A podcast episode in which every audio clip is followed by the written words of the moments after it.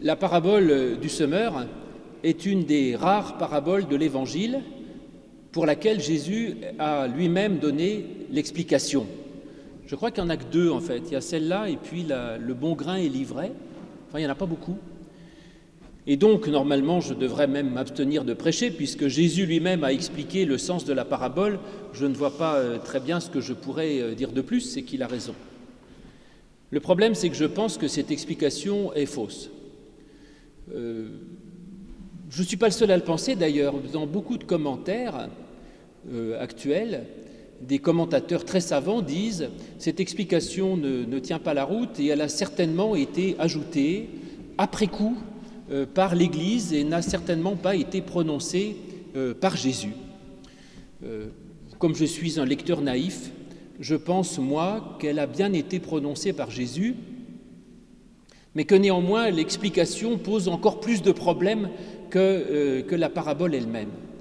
Et en particulier, vous avez entendu entre la parabole et l'explication, il y a tout un passage assez confus où Jésus dit euh, je, parle en parabole parce que le, but du salut, c'est pas de, connaître quelque chose, de savoir une vérité, d'adhérer, de croire à quelque chose qui permettrait d'être sauvé, mais il faut chercher, il faut scruter, il faut essayer de comprendre, il faut voir, il faut se questionner. Et donc effectivement, c'est bien ça le sens d'une parabole, c'est de faire réfléchir. Or, je ne vois pas pourquoi tout à coup Jésus dirait je mets une parabole qui est une chose compliquée, c'est pas une fable de La Fontaine, une parabole pour illustrer un propos, c'est pour forcer le lecteur à se poser des questions et je ne vois pas pourquoi tout à coup il ferait le contraire en disant bon, vous posez pas de questions puisque j'ai la réponse. En plus, euh, l'explication de Jésus ne me convient pas, je, dois vous le dire. Parce qu'il dit par conséquent que ce qui est semé, c'est la parole. Quand j'étais enfant, on m'a expliqué, si j'ai bien écouté l'école biblique, ou alors j'avais mal compris, je ne sais pas, on m'a dit, tu vois, euh, il faut bien écouter ce qu'on vous dit au catéchisme, bien recevoir cette parole de l'Évangile, qu'elle grandisse en vous, pour pouvoir donner des fruits formidables de bonnes œuvres. Voilà l'explication qu'on donne aux enfants. Et qui, elle, là, de toute façon, celle-là, elle est évidemment fausse. Évidemment fausse. Pourquoi? Parce que si on lit la parabole de près, même avec l'explication de Jésus, ce qui est semé, admettons que ce soit la parole, c'est le grain de blé. Quand on sème du blé, on récolte quoi? On récolte du blé. Donc comment on a pu me dire qu'on sème la bonne parole et qu'on récolte des bonnes œuvres? Une œuvre, ce n'est pas une parole, donc il faut savoir. Autrement dit, ça ne convient pas. Alors est-ce qu'il faudrait dire qu'il faut bien écouter le catéchisme pour pouvoir ensuite le restituer?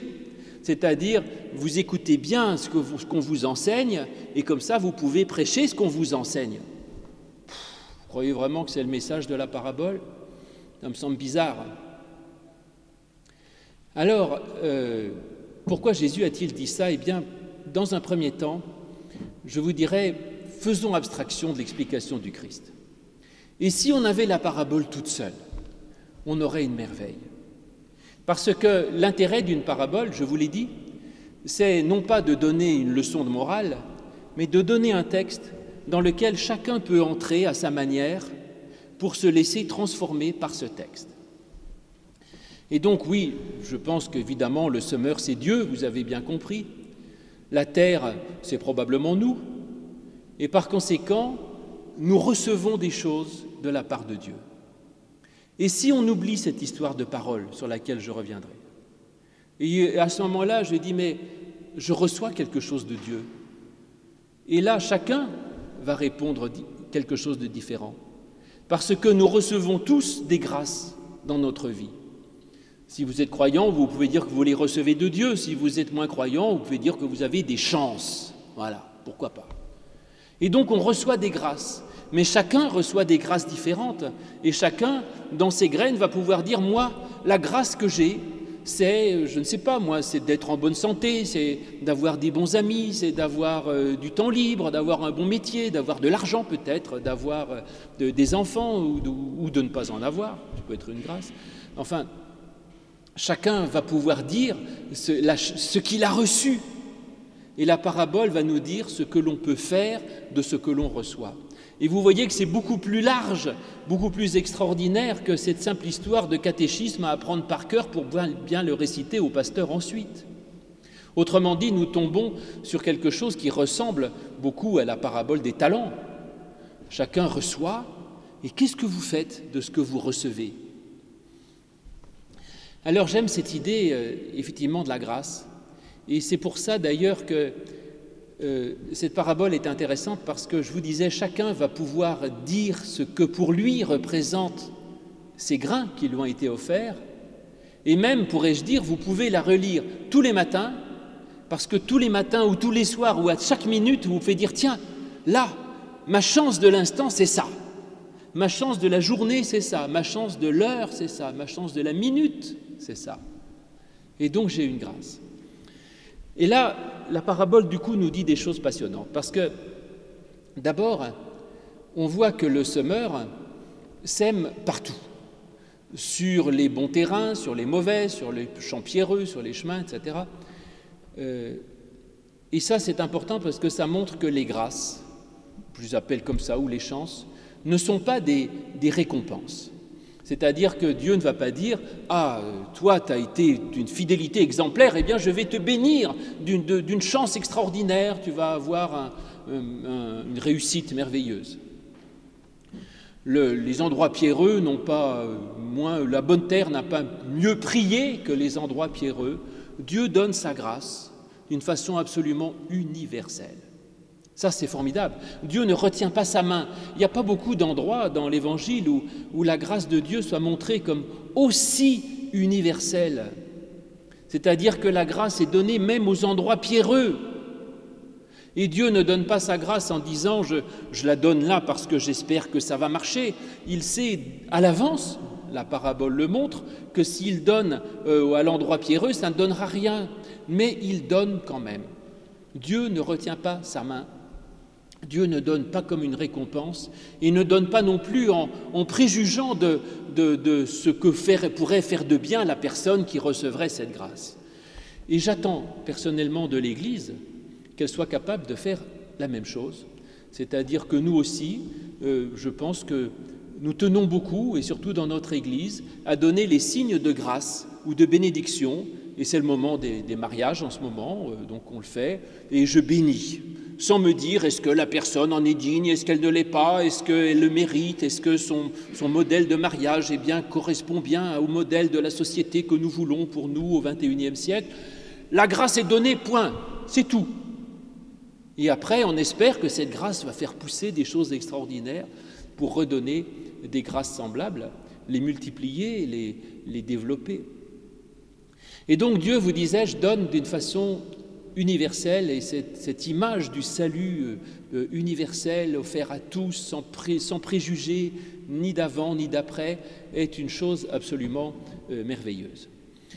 Ensuite, dirais-je qu'il y a une autre bonne nouvelle extraordinaire dans ce passage, c'est que, vous voyez bien, il y a des bonnes terres et des mauvaises terres. Les mauvaises terres, est-ce qu'elles sont jugées et condamnées? Eh bien non. Il n'y a aucune condamnation dans cette parabole. Dieu ne, n'envoie pas la flamme de l'enfer, les feux éternels sur le mauvais terrain qui a mangé d'une façon indue ces grains qui étaient offerts par Dieu et qui n'en a rien fait. Pas de jugement, pas de condamnation.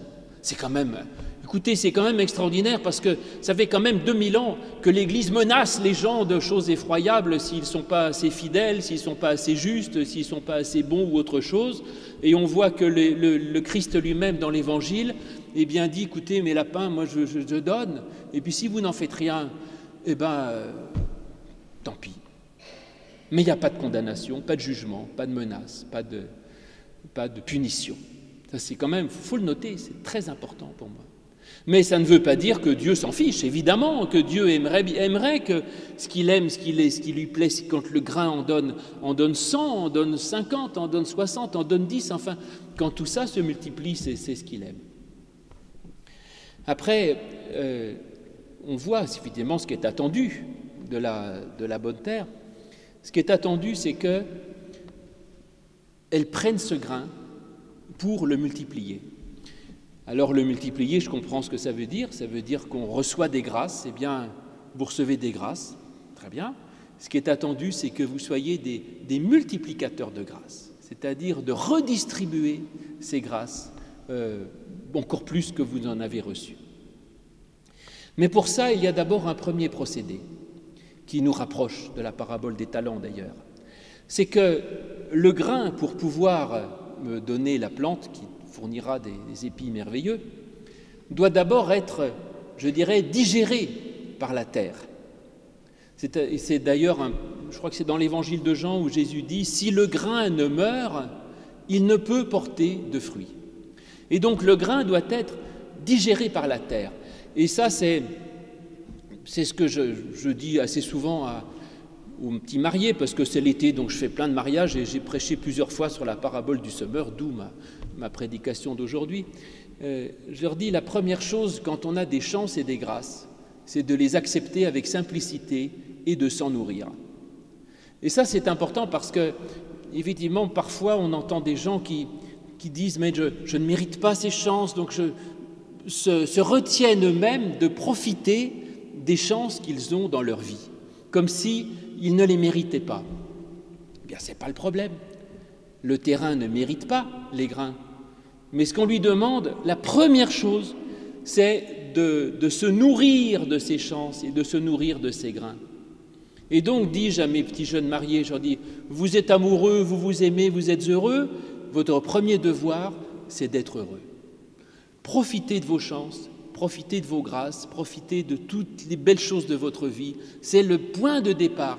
Il y aurait une sorte d'ingratitude vis-à-vis de Dieu ou vis-à-vis du cosmos ou du monde si vous avez une chance et que vous n'en profitez pas. Ou alors donnez-la à quelqu'un d'autre, mais, mais, vous avez une chance, ben, profitez-en à fond. Soyez heureux, soyez joyeux, si vous vous aimez, soyez amoureux, vous avez de l'argent, utilisez-le, vous êtes en bonne santé, faites du sport, vous avez des vacances, eh bien partez au bord de la mer ou à la montagne où vous voulez.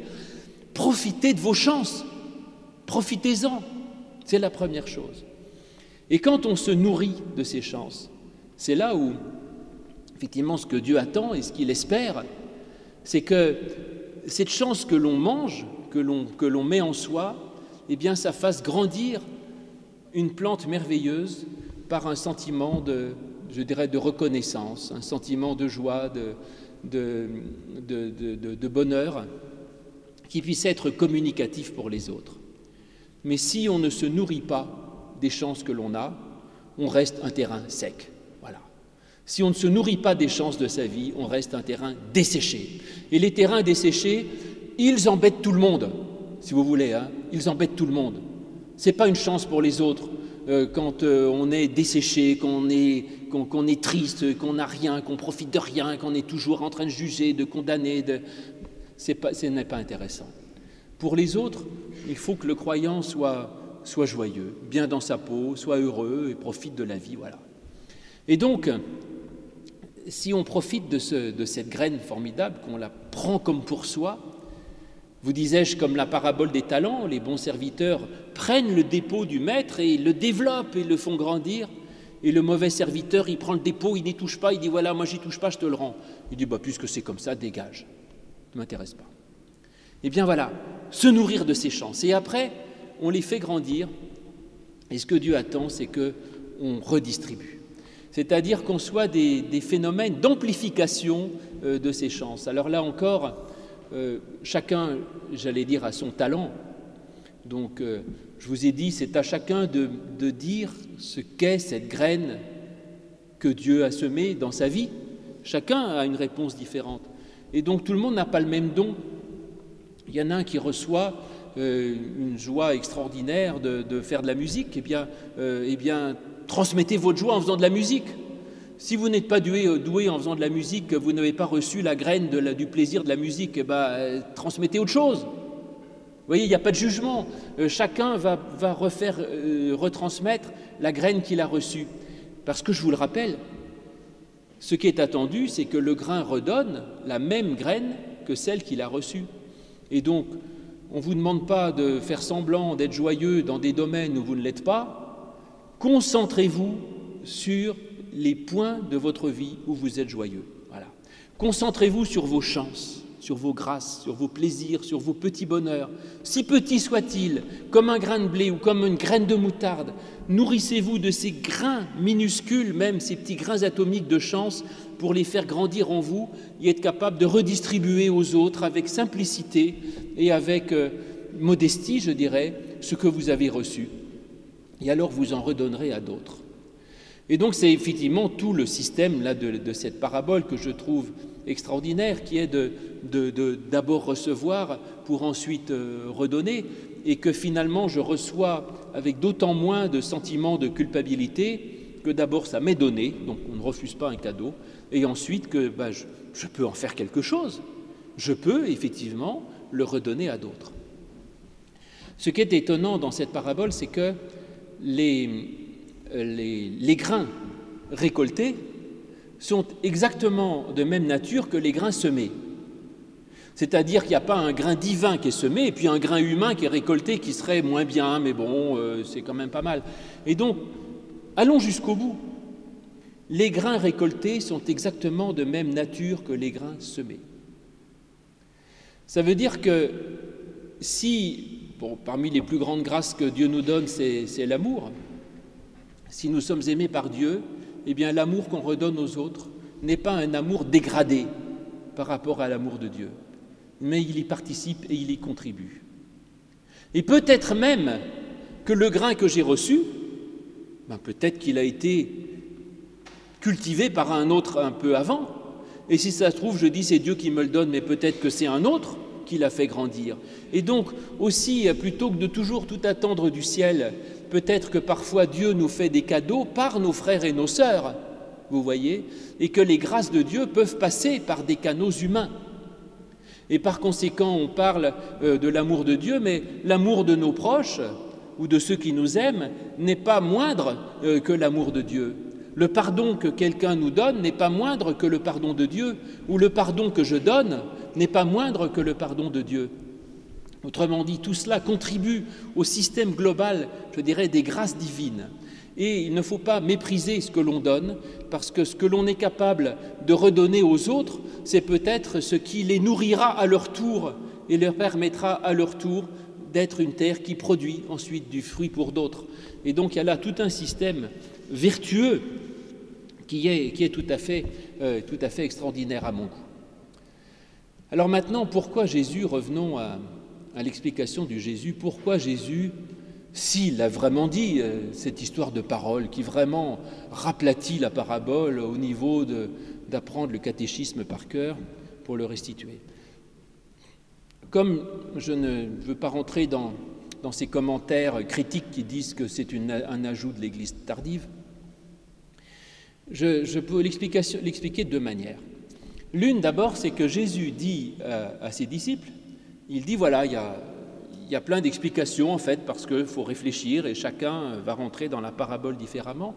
Et il dit pour vous là, pour vous, il parle à ses disciples là, voilà ce que ça peut signifier. Et il dit c'est la parole. Parce que peut-être que les disciples, la plus grande grâce qu'ils aient reçue, c'était d'avoir entendu l'enseignement du Christ. Et que eux, ils avaient là le vrai devoir de, le restituer, effectivement. Donc ils avaient là une sorte de, de, responsabilité particulière. C'est pas faux, évidemment que ça peut jouer. Et euh, je dirais que nous avons, c'est vrai aussi un peu pour nous, euh, si nous avons la chance d'avoir reçu ce message de l'Évangile, cette bonne nouvelle qui nous fait vivre, qui nous, enthousiasme, eh bien écoutez, euh, euh, transmettez-la, ne soyez pas un terrain stérile, et que cette parole nourrisse, germe en vous et qu'elle fasse jaillir des tas de choses pour que vous sachiez la retransmettre. Donc oui, certainement que nous devons nous nourrir de cette parole pour la retransmettre. Mais après, on pourrait même aller plus loin en disant qu'après tout, euh, ce n'est pas limité à, l'enseignement ou au catéchisme, parce que l'évangile de Jean lui-même nous dit que Dieu est parole, et donc euh, tous les dons de Dieu sont parole. Euh, c'est une parole d'amour, c'est une parole de pardon, c'est une parole de libération, une parole de grâce, une parole de paix. Donc Dieu est parole et tout passe finalement dans les choses les plus importantes par euh, une parole. Par conséquent, je veux bien garder cette idée de parole en disant qu'il faut la généraliser sur l'ensemble des dons de Dieu. Mais bon, sortons de cette histoire de parole, une fois de plus, vous disais-je, qui n'est pas, qui n'est pas ce qu'il y a de, de, plus intéressant. Il faut, à mon avis, lire la chose autrement et simplement le, laisser, laisser grandir en nous simplement les grâces de Dieu. Mais dans l'explication donnée par Jésus aux disciples, il y a un point qui m'a intéressé et qui est, je crois, laissé de côté par l'ensemble des commentateurs en général. Parce qu'il y a dans cette explication quelque chose de très curieux, très très curieux. Tellement curieux que les traducteurs l'ont gommé en disant euh, il a dû se tromper. Oui, c'est quand même. Non seulement les commentateurs disent l'explication n'est pas de Jésus, et ceux qui traduisent la Bible disent Jésus s'est trompé, on va écrire mieux que lui. Voilà, parce que les traducteurs sont plus intelligents que les évangélistes, donc heureusement qu'ils sont là pour corriger le texte. En effet, ce qui est bizarre, c'est qu'au départ, euh, le croyant, c'est a priori le terrain qui reçoit la graine. Vous êtes d'accord? Et Dieu sème et le croyant, c'est le terrain. Et voilà que dans l'explication de Jésus, les choses sont inversées et que le croyant devient la graine qui est semée. je vous dis, c'est souvent masqué dans les traductions courantes. Mais par exemple, Jésus ne dit pas, la traducteur met, celui qui a reçu la semence dans les endroits pierreux, c'est celui qui a écouté la parole, etc.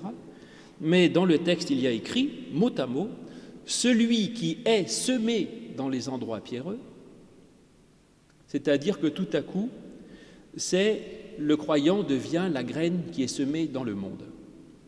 Alors, je vous ai dit, les, traducteurs disent, c'est euh, un anacolute, ou une anacolute, je ne sais pas, c'est un ou une, j'ai oublié. En tout cas, c'est quelque chose de l'ordre de l'anacolute. Voilà, comme ça, je, suis tranquille. C'est-à-dire, euh, en fait, il a dit une chose, mais il voulait dire le contraire. Mais moi, ça m'intéresse. Anacolute ou pas, la formulation même va tout à coup semer un doute sur le fait que nous sommes à la fois, certes, le terrain qui recevons des grâces et on les redistribue, très bien, très bien, mais qu'on on serait peut-être aussi un petit peu cette graine qui est semée dans le monde pour qu'elle puisse grandir à son tour. Et finalement, c'est nous qui sommes appelés dans cette explication à être une parole fécondante dans le monde. Et le croyant est jeté dans le monde comme une parole qui peut féconder le monde et qui peut transformer le monde. Et nous avons non seulement la dignité de recevoir l'Évangile, de recevoir la grâce, le pardon, l'amour, la nouveauté de vie, tout ce que vous voulez, mais en fin de compte, nous sommes aussi, nous, invités à être jetés dans ce monde pour être les ferments de ces réalités dans le monde. Et pour ça, euh, attention, parce que je vous ai dit tout à l'heure que le grain jeté dans le monde, il avait plusieurs euh, caractéristiques, mais la principale, c'est que pour donner du fruit, il fallait qu'il meure. C'est-à-dire que nous sommes même jetés dans le monde pour que nous soyons prêts à donner notre vie pour le monde, afin que le monde se nourrisse de ce que nous lui donnons. Et cela sans préjuger non plus de ce que les autres en feront. Comme si je disais, ah, euh, un tel ne mérite pas que je lui consacre du temps parce que ça ne sert à rien. Non, nous sommes jetés dans le monde pour être la nourriture du monde et sans préjuger de ce que l'autre en fera. Je donne, point. Ce sera reçu, tant mieux. Ce ne sera pas reçu, tant mieux. Tant pis, je secoue la poussière de mes souliers. Et donc accepter de mourir pour le monde comme le grain meurt en terre pour que d'autres puissent croître, et sans chercher à discerner qui sera digne ou pas, comme le Christ a été la graine semée dans le monde, comme le Christ est mort pour le monde, pour nous, et comme le Christ jeté dans le monde peut donner naissance à une plante qui redonne des tas de petits Christ que nous sommes invités à être. Et c'est en acceptant de donner notre vie au monde comme témoin de la grâce, de la parole de Dieu, que cette grâce et cette parole peut être multipliée et que l'éternité, d'éternité en éternité, d'autres témoins peuvent à leur tour se lever pour être semence à notre place dans le monde. Amen.